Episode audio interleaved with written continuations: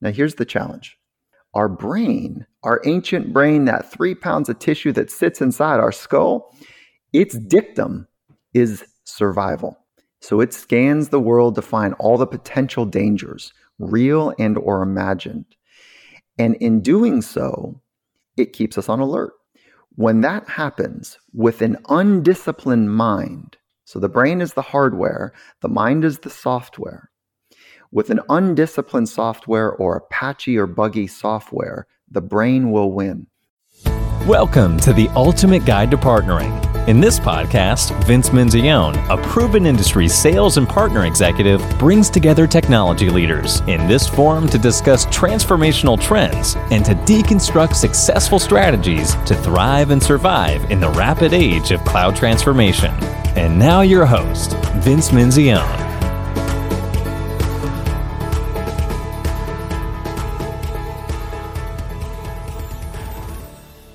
Welcome to the Ultimate Guide to Partnering. I'm Vince Menzione, your host. My very special guest and my gift to you at the end of this very different year is to share a pretty incredible conversation with someone I respect and hold in very high regard, Dr. Michael Gervais. Dr. Michael Gervais is a world renowned high performance psychologist and industry visionary over the course of 20 years working with world leading performers, Dr. Gervais has developed a psychological framework that allows people to thrive in pressure packed environments. His clients include the NFL Seattle Seahawks, countless Olympic medalists, MVPs from every major sport, world record holders, internationally acclaimed music artists, and corporate leaders. Michael is the host of the popular Finding Mastery podcast that explores the psychology of some of the world's most extraordinary thinkers and doers. He's had an amazing range of guests, from Satya Nadella to best-selling author Brene Brown to NBA coach Steve Kerr. Michael and NFL coach Pete Carroll founded Compete to Create, an online and live masterclass for the mind. They have worked with more than 30,000 employees at Microsoft alone on the mental skills and strategies to unleash one's potential. While I was at Microsoft, I was privileged to be part of one of the very first teams to apply Michael and Pete's work. In fact, the work that we did with Michael preceded the work that he did with Satya Nadella's leadership team, which was featured in the book Hit Refresh. I invited Michael to the podcast because I am a student and I've recognized that many of the fundamentals and principles that he teaches specifically apply to and are first principles of successful partnering. There's a lot to unpack during this conversation. Michael was extremely generous with his time, and in fact, we spent almost two hours in conversation. And because of that, I'm releasing this interview as a two part series. I hope you listen, and I hope you enjoy this part one of my interview with Dr. Michael Gervais. Michael, welcome to the podcast. Oh, I'm so stoked to be here with you. Thank you.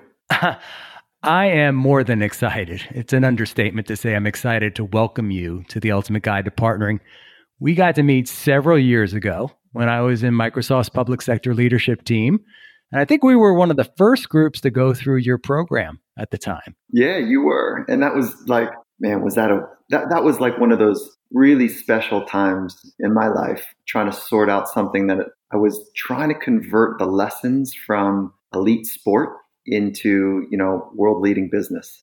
And so I, I want to just before we jump right into events, I want to say thank you. And so I'm I'm stoked to be here with you and you know roll up our sleeves and talk about what we've come to learn together and the insights that allow people to flourish from the inside out. Well, and also congratulations to you. I mean, an amazing career. I mean, when we first met, yeah, most of your work was around sports, but you've expanded that portfolio quite a bit, advising businesses, an entrepreneur, a podcast host, and an author. Really excited for this conversation today. Cool. Thank you. So let's start with you. Can you describe for our listeners a little bit more about yourself? Sure. Uh, let's start with the most concrete, which is my training by trade and training, I am a high performance psychologist. And so, what does that mean? That means that I've been fortunate enough to study the science of excellence. And it's one thing to study the frameworks and the theory and best practices of how the best in the world organize their inner life and how they train their minds, and to understand that from a laboratory perspective. And I'm blessed to be able to stand on the shoulders of giants there. The second, though, part of it is that theory needs to actually materially show up and work in rugged and high pressured, high stress environments. And so for the last 20 years, I've been in those environments, sometimes innovating, sometimes using great science. And the hybrid between those two is what actually I was sharing with you guys early days. And so to describe like how I organize my life, I've got basically my professional life, I've got two basic business strategies. One is a service business, which is I have one or two clients a month where they tend to be the best in the world at what they do. And we go deep and we figure out like a self discovery process to be able to help them understand themselves better so that they can layer on top of it psychological skills that they can train so that they can be more present, more confident, so they can train to be more calm, more poised. Those are trainable skills. Those are not something that people are born with. And so we're teaching the mechanics of resilience and how to actually train to become more resilient. That's the kind of service delivery, which is, oh, let's call it more of a passion project for me. And then the other part of the professional landscape is sharing those best practices at scale and to try to reach one in five people in every environment that I'm fortunate enough to be in. And what does that mean? I'll just I'll stop with that with this last little comment here is that my purpose in life is to help people live in the present moment more often so that they can meet the demands of the moment and be able to pivot and adjust towards exploring their potential. And to live in the present moment more often means we have to train our mind. And so that's how I enter most conversations, you know, is like let's figure out how you can be your very best. And can you tell our listeners about the path that led to this spot in your life? Yeah. So I'll go back to, I'll sh- share a story with you if you don't mind. Yeah, I was 15 years old, and I'm going to go way back, but I think this illustrates uh, the beginnings, uh, the origins, if you will. And I was a, a good little athlete, you know, in Southern California, and my sport of choice was surfing. And I think that that's important to note, not because I was, you know, some burnout hippy dippy kind of surfer dude, but I actually didn't like the way it felt to be coached by adults. I didn't like mm. the artificial nature of man made rules. And now that, if you think about a 15 year old, you go, oh, so kind of a, you know, counterculture, you know, kid, rebellious yeah. kid. a little bit, a little bit that was the case. But I found surfing to be so um, compelling because it was me with Mother Nature and the rules were clear. If you hesitate, there's consequences. So it required a full commitment of attention, a deep understanding of how to express that right balance between confidence and humility. Because when you're working with Mother Nature, I mean, it is it's unforgiving in many respects. Yeah. Especially so, surfing, right? Yeah, yeah, yeah. So here's here's the drill: is that I was. It's going to sound hubristic of hubris right now, but it, I mean this with humility. Is that I was good but that was in free surfing. That was when there was no judges. That was when there was no uh, competition at, at stake. As soon as the competition started to take place, and there was judges and and family and friends on the beach, and there was scores and rankings, I couldn't do it. I couldn't figure it out, Vince. So I went from this, you know, kind of hardcore, deeply respected in my community, free surfer, pulling into heavy situations, not needing any affirmation, not, you know, just being the, the, the kid that was about it. And then all of a sudden, when the lights turned on and there was judgment and critique, I became, I was unable to access what I, could, I knew I could do. So it was like overnight, I couldn't access my craft. And I knew my physical skill didn't train, my technical skill didn't train, uh, didn't change. What changed was my mind. And I'm 15 years old. I'm in a competition. I'm a mess. And this gentleman, I was a 15 year old surfing against, you know, grown adults, and he paddles by me. We surfed all the time together, and he said, Gervais, you got to stop worrying about what could go wrong. And it was this, yeah. And I was like, how did he know? How did he know? Like, what did he just do? Because all I was thinking about Vince was like all the things that could go wrong, what they were going to think about me after. It's like as a 15 year old kid trying to sort out how to be okay. And he paddled away. And now let me set the scene. It's about 7 a.m. in the morning, beautiful conditions, ideal surf conditions, only three people in the water. I could choose any wave just about I wanted. And I'm a mess. And he drops this gem on me. And I thought, what do I do with that? Did that get in your head even more? I mean, that's a, that's another form of judgment, isn't it? You know, it came off as like the sage, you know, not like yep. kind of begrudged or not. It didn't come off any way, uh, any way other than the sage. And so I thought for a moment, and I said, "Well, shit, let me start thinking about what could go right." And so I started using my imagination, and I started to get more in touch with like what could be good. And sure enough, like I felt ah, different. And so I got out of the water, and I was like, "What was that?" Come to find out, there's a whole discipline called psychology, and that was the beginnings of me saying, oh, there's something to the mind and I need to learn it because I'm an anxious dude. And come to learn, like I had not only performance anxiety, but looking back, you know, I had some good old general anxiety that was pervasive across my relationships, my work life, you know, at school. And and so it set me down the path. That's amazing because, well, I think all of us in the business world and sports as well. I mean, we we deal with that mind, that monkey mind that we all live with, right? That reptilian brain yeah. and all the aspects of that. So, what did you do next? Like, what did that lead you to at that point? Okay, so this will maybe scare you a little bit, but I got a zero on my PSAT, and then wow. I got a zero on my SAT. And so, all right, how do you get a zero? I don't think it's not possible. You got to not, you got to show up to get something. So I didn't show up to either of them. So um, it's now now fast forward to my senior year, and my parents are kind of in our kitchen, and they're like, "Son, we tried," and but we just couldn't figure out how to really guide you to the college experience. And, you know, you've got a choice to make. You got to either move out and get a job and kind of be on your own and follow your passion. Or if you want, we'll pay for you to go to, you know, school and you can live here. But that school has to be a junior college, a um, community college. And I mm. thought to mm. myself, I'm not going to community college. you know, that that's for those kind of rejects or something. And this is me yeah. being a 15 year old one of them, you know, like, and so, and I thought to myself, second beat, third beat, four beats. And I'm like, wait a minute, I can still surf all day long. I know how to do like this fake school thing slash surfing. Let me do that. Let me play that out for a couple more years. And then lo and behold, my first semester, there was a uh, three professors at the school. And my parents made the decision. They said, okay, listen, we're going to, I, I came from humble beginnings. My parents were not in the upper class. I didn't I was going to be the first kid to go to college in my family. Mm. And so I don't want to paint this kind of image that we had it all together, you know. And yeah. so so they scraped their chips together and they put me actually instead of a community college into a, a private 2-year college. And it was a big deal. And I knew that I had to actually take it somewhat seriously, but I was still more passionate about surfing than school by any means. But it was a big deal for your parents at this point. Yeah, big deal. Yeah. And first semester, this is the cool part of the story. There was three professors that were best friends. One was this sounds like a bad joke. One was a theologian, one was a philosopher, and one was a psychologist. Dr. Kuzio, Dr. Zenka, and Dr. Perkins.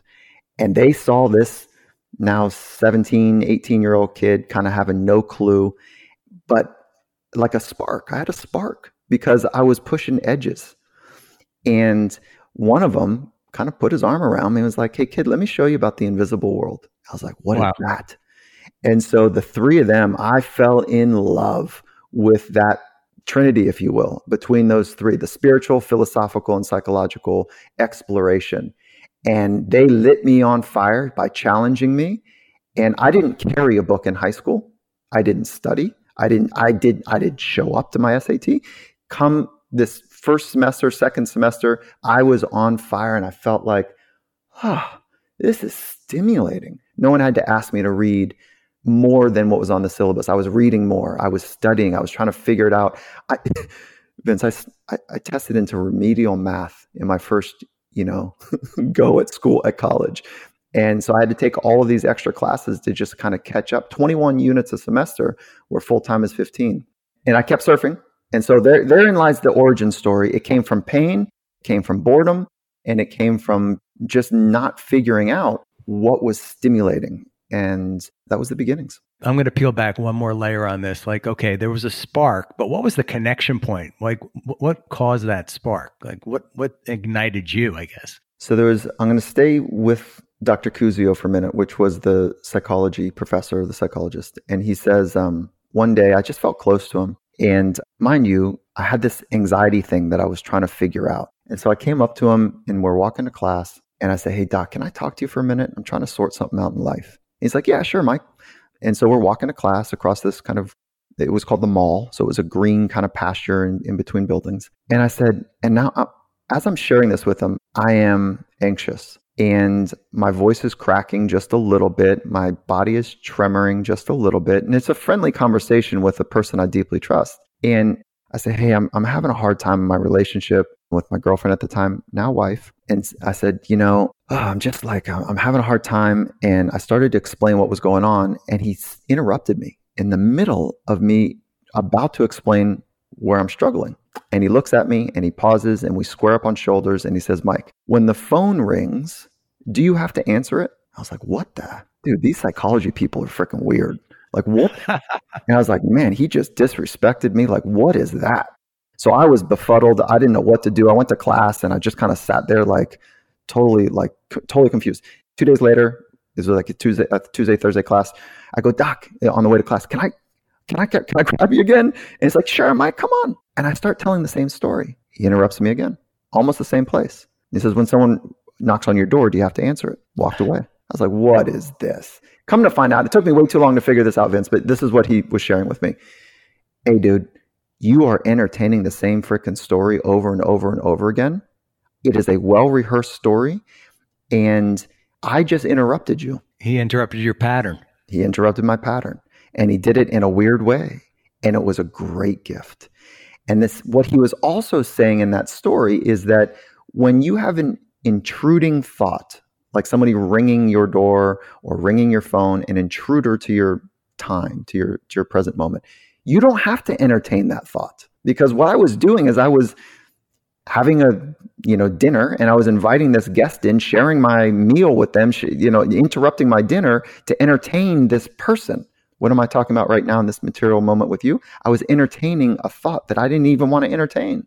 And mm. that is how our minds work. And so it was this incredible like relief when I finally figured it out. No help to him. I finally figured out like I'm entertaining stuff that I don't need to entertain because it's actually destroying my ability to be fully present and to experience a sense of um, peace and happiness and joy and freedom. And so from that point, I realized that there's a, re- a process to relieve anxiety. And that same process is also that sits underneath optimization of how to use my mind towards potential. So there it is 20, uh, 18 year old kid trying to sort it out, coming from a ragged, you know, place and earning my scar tissue of anxiety and uh, having a weird engagement with a professor that fundamentally changed my life. So there you go. It's an amazing story. so, Michael, what belief has had the biggest and most positive impact on you and why? Oh, that is a cool thought, Vince. I would be, there's many beliefs that I hold to be true.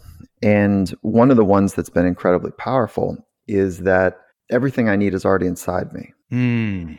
And there is a framework there that sits on top of a spiritual uh, framework, you know, and so let's just talk about, you know, when I talk about spirit, some people hear religious. And when I talk about framework, some people hear psychology or philosophy. So I'm going to talk about, let me merge those and talk about a spiritual framework is that everything I need, everything you need, I believe is already inside you. What does that mean? It means what is true, beautiful, and good already exists inside you. And so part of our job is to figure out how to work from that place. And what happens for many of us, Vince, is that we feel complete. Uh, I'm sorry, we feel incomplete.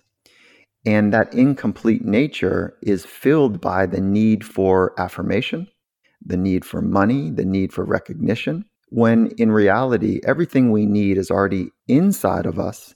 And our job is to express from that place and to deeply connect and share with others.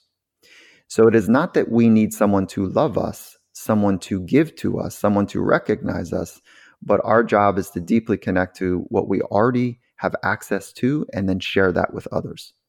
Now, here's the challenge is that our brain, our ancient brain, that three pounds of tissue that sits inside our skull, its dictum is survival. So it scans the world to find all the potential dangers, real and or imagined. And in doing so, it keeps us on alert. When that happens with an undisciplined mind, so the brain is the hardware, the mind is the software. With an undisciplined software or a patchy or buggy software, the brain will win. Now, what is this strong software that I'm talking about? It is the psychological part of us that says, not everything's a frickin' threat. So let's use a sophisticated filter of a, a disciplined, a trained filter, if you will, to interpret events, to make sense of how the world works and I fit in it, how you fit in it. And so everything you need is already inside you. So let's work from a place of high positive regard for the the true nature of the other person. Let's work from that framework. And I think that uh, there's a dignity in that. There's a regard in that that is special. And it doesn't, it means that you don't need something outside of you. You just have to be able to be okay with working from the inside out. Wow. There's a lot there. there's a lot you know i've i've been a student of some of your work and i've recently been listening again to your compete to create work that you created with uh, pete carroll mm. I want to peel back on this a little bit here because you're talking about how we interpret our minds how do we still our we still our minds we talk about how we learn what our true what's what's in us that's true i think that's where you talk about personal philosophy and maybe getting to that point and understanding that about ourselves. What are some of the work that you do to, to help people along that that path? Okay, so let's start with a bit of science first, a little of research, and then I'd love to share as many practices as I can with you today. And everything that I'm going to share is already inside of an online training course that in partnership with Coach Carroll that we built to help people take these gems and insights and practices and put it into a formal structure. So anything that you want to pull on deeper or go further with is already embedded in an eight week online course that we think is our, our best work when it comes to training and conditioning of the mind, the practice of it. Okay, so let's start with some some research. And the research is Harvard did a, a study, and it was a 75 year study where they measured, where they tracked people, longitudinal study, and they were measuring and wanting to understand fulfillment. So at the end, they said, Did you feel like your life was fulfilled or not? So some people said yes, and some people said no.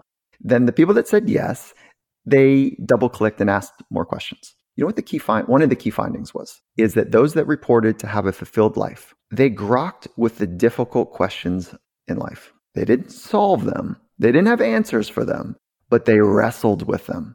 Mm. What is hmm. a difficult question? Okay, who am I? What is my purpose? how do I spend my money? what am I going to do for the next generation? So, one of the things that we've done in our program is we've developed a self discovery process to assist in the grokking with the difficult questions. When you have a better sense of how life works for you, for humans, if you extrapolate out, it becomes so much easier that you don't have to kind of build everything on the fly but that you can adjust and pivot and be eloquent in a resilient nature to the unfolding, unpredictable, unknown moment. Each moment is that it's unpredictable, it's unfolding, and it's unknown. You and I have never been in this moment. We have a history, but we've never been in this moment together. So your job is to pivot and adjust, and my job is to pivot and adjust. And I would say that you will be better at pivoting and adjusting if you have a sense of your personal philosophy in life if you have a sense of your true purpose, your North Star. So we begin with asking people and walking them through a series of questions. What is your personal philosophy? And, and you say, Vince, you say, well, what is that? like, what is that? so it's not complicated. It's like, what are your first principles? What are the yeah. principles in your life? Now, watch me on this. What are the principles that guide your thoughts, your words, and your actions? That's what a philosophy is. All of the 11 world religions have a clear philosophy. to help you guide your thoughts, your words, and your actions. So you can go to one of the 11 world religions that, you know, four of them have shaped humanity in modern times more than any other kind of book or practice. And and or you can build a hybrid of your own if you were to see that as being more fitting. But the work is to say, what are my first principles? And write them down. And then if you can t- get those down on paper, externalize that those core principles, and then maybe put them into a sentence. My philosophy is. And why get into a sentence? Because you could probably get a sentence out under duress. But if it's a, you know, 200 page essay on first principles, you can't get that out when you're feeling pressure from your boss to, you know, get a deadline done or you've got a, you know, a relationship challenge where you feel like you're just like absolutely on the spot and don't know what to say or how to say or convey what you're feeling. Like you got to have some clarity about first principles to help you when you're in a stressful situation to line up your thoughts, words, and actions. And then I'll, let me double click one more time. Please do. Yeah, the mental skills practicing. Okay, the practicing of mental skills. And we practice mental skills just like we practice physical skills, Vince. So you go to a gym and you train physically. We do the same exact thing mentally. But I don't think our field, our science has done a great job of showing, putting handles on the skills like you have a handle on a dumbbell. Let me show you, I can give you the handles on how to train your mind so you can do sets and reps for confidence, sets and reps to be calm, sets and reps for deep focus. Now let's go back upstream to to philosophy. When you know your philosophy, it will help you adjust to line your thoughts, words, and actions in a more purposeful way. And so that's kind of like one of the big rocks to get in the container and I'll stop talking after this. What is Dr. Martin Luther King's philosophy? What do you think, Vince? I should know this because you discuss this in the book. So I believe it's racial equality for all. Yeah. Right? I mean, and it's not because you read the book. You know that. You know what he's yep. about. And when you think right. about Malala, what is like, hers is about human rights. You know, what about oh, fill in anyone that you're inspired by, you know, Buddha or Jesus or Confucius. Like, we know what they stand for. We know their personal philosophy because it's what they thought about most. It's what they expressed in most rooms or places that they were in. So when they came into an environment and their philosophy was clear, everybody else knows it. And so one of the great accelerants to teamwork, to partnerships, to working well with others. Hold on, I want to say this to you. Nobody does it alone, Vince. We need each other. That's why I love, you know, the tone of your podcast about partnerships. Nobody does the extraordinary alone. It's too big, it's too complicated. We need each other. And so, one of the great accelerants to working well with others is for them to know your philosophy. What are your guiding principles? And for you to know theirs. Because when times get tough and there's stress in an environment, and you've got a little bit of a deeper connection. You know where they're wanting to come from. You can help them. You can stay more connected because you've got that deeper connection with each other. Because what happens for most people, go back how the brain works, they're scanning the world for danger. And when danger is in place, it is natural for us to unlock our arms and try to save our own ass. That's how the fight, flight, freeze thing works.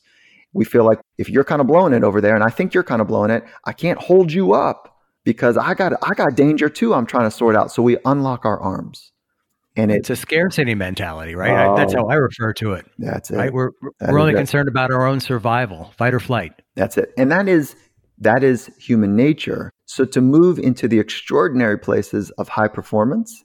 And there's a beauty that I want to add to the tonal note there, not just more money and more fame or more whatever, but really doing some special work towards your upper capabilities. And then when we do it together with others, something very special takes place.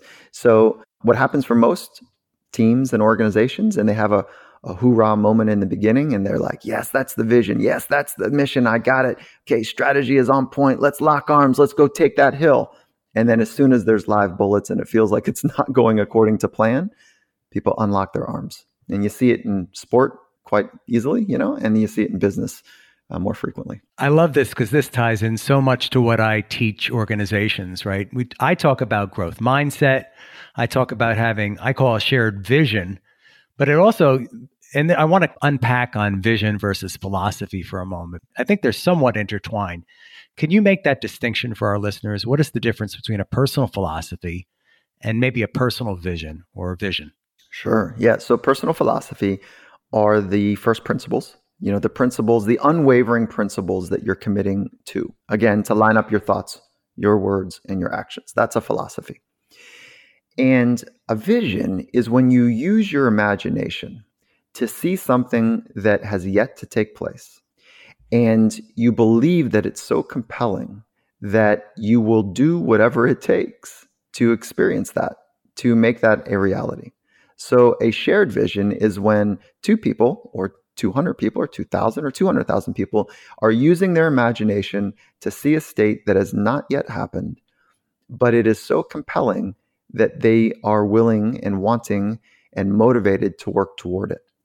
And that it's not complicated.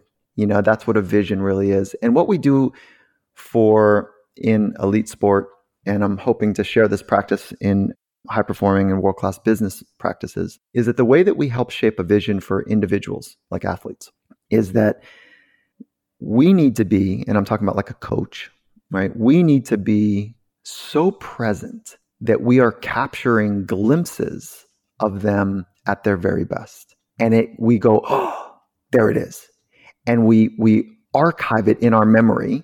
And then as soon as we possibly can, you know, if you can do it within three seconds, it, it is far greater than if you can only share this, what I'm about to say, in two minutes or two hours or two days. You want to try to get as close as you possibly can. When you see the brilliance in somebody and you're seeing their capacity being expressed, their potential being expressed, and you you call it out and you share that with them and they nod their head and they say, "Yeah, that's it. That felt great. That's it." And then you both nod your heads together that that's what you're going to work toward. That that type of partnership, that goes a long way. And so that's how we help actually create a vision for another person and potentially a shared vision. But we need both people to nod their heads for it to be real. And that nod also signifies, I'm going to hold you to that standard. Are you going to hold yourself to that standard? And then both people go, Yeah, that is awesome. So that's what I think a component of great leadership is is to see the brilliance in others and to clarify that image and idea with the other person. And then for the two or many to to hold each other to the standards that will lead to that more often. So clarify what success looks like. Like for me with organizations i'll stand up with a partner of microsoft's and say your joint vision with microsoft to, is to be the leader in your particular sector like up on stage with Microsoft talking about this amazing success you've had together, or maybe in the field, it's two salespeople that are winning business together because they ultimately believe that their joint solution is the best thing for their customer or for solving a challenge. Yes. So that's at a more systemic level. And then when we drill down into the individuals, you know, that are going to lead to that. So we can, you and I could create a shared vision for our mutual businesses. And then we could go, yeah, yeah, that seems good. Then we have to drill down underneath of it and say, okay, what are the standards that you're going to hold to and I'm going to hold to so that that thing is actually materially can take place. And I'm using this the word standard rather than strategy, rather than anything else, because I we need to start with the standards that we're going to hold ourselves to what we caught a glimpse of that could be. And anyways, that, that's how it typically works in elite sport in a thoughtful way. There are plenty of opportunities in elite sport that point to this next human up mentality. And, you know, super transactional. If you don't have it, you got to go. And there are some organizations that do that and they do that and they win a lot, but it there it's a bit of an empty meal. You know, it doesn't really feel that good even when you win because there's a disservice to the human condition for the winning for the trophy. Thank you, Michael. So appreciate you. As with each of my episodes, I appreciate your support. Please subscribe on your favorite platform, like, comment, tell your friends about Ultimate Guide to Partnering and where they can find us. And I'd love your feedback. Please like the podcast and provide comments or reach out to me at Vince Menzione on LinkedIn, Twitter, Facebook, and Instagram. You can also like and follow Ultimate Guide to Partnering on our Facebook page or drop me a line at vincem at ultimate-partnerships.com. This episode of the podcast is sponsored by Ultimate Partnerships. Ultimate Partnerships helps you get the most results from your partnerships. get partnerships right, optimize for success, deliver results. For more information, go to ultimate-partnerships.com. Thanks so much for listening to this episode of The Ultimate Guide to Partnering with your host, Vince Menzione. Online at ultimateguidetopartnering.com and facebook.com slash ultimate guide to partnering. We'll catch you next time on The Ultimate Guide to Partnering.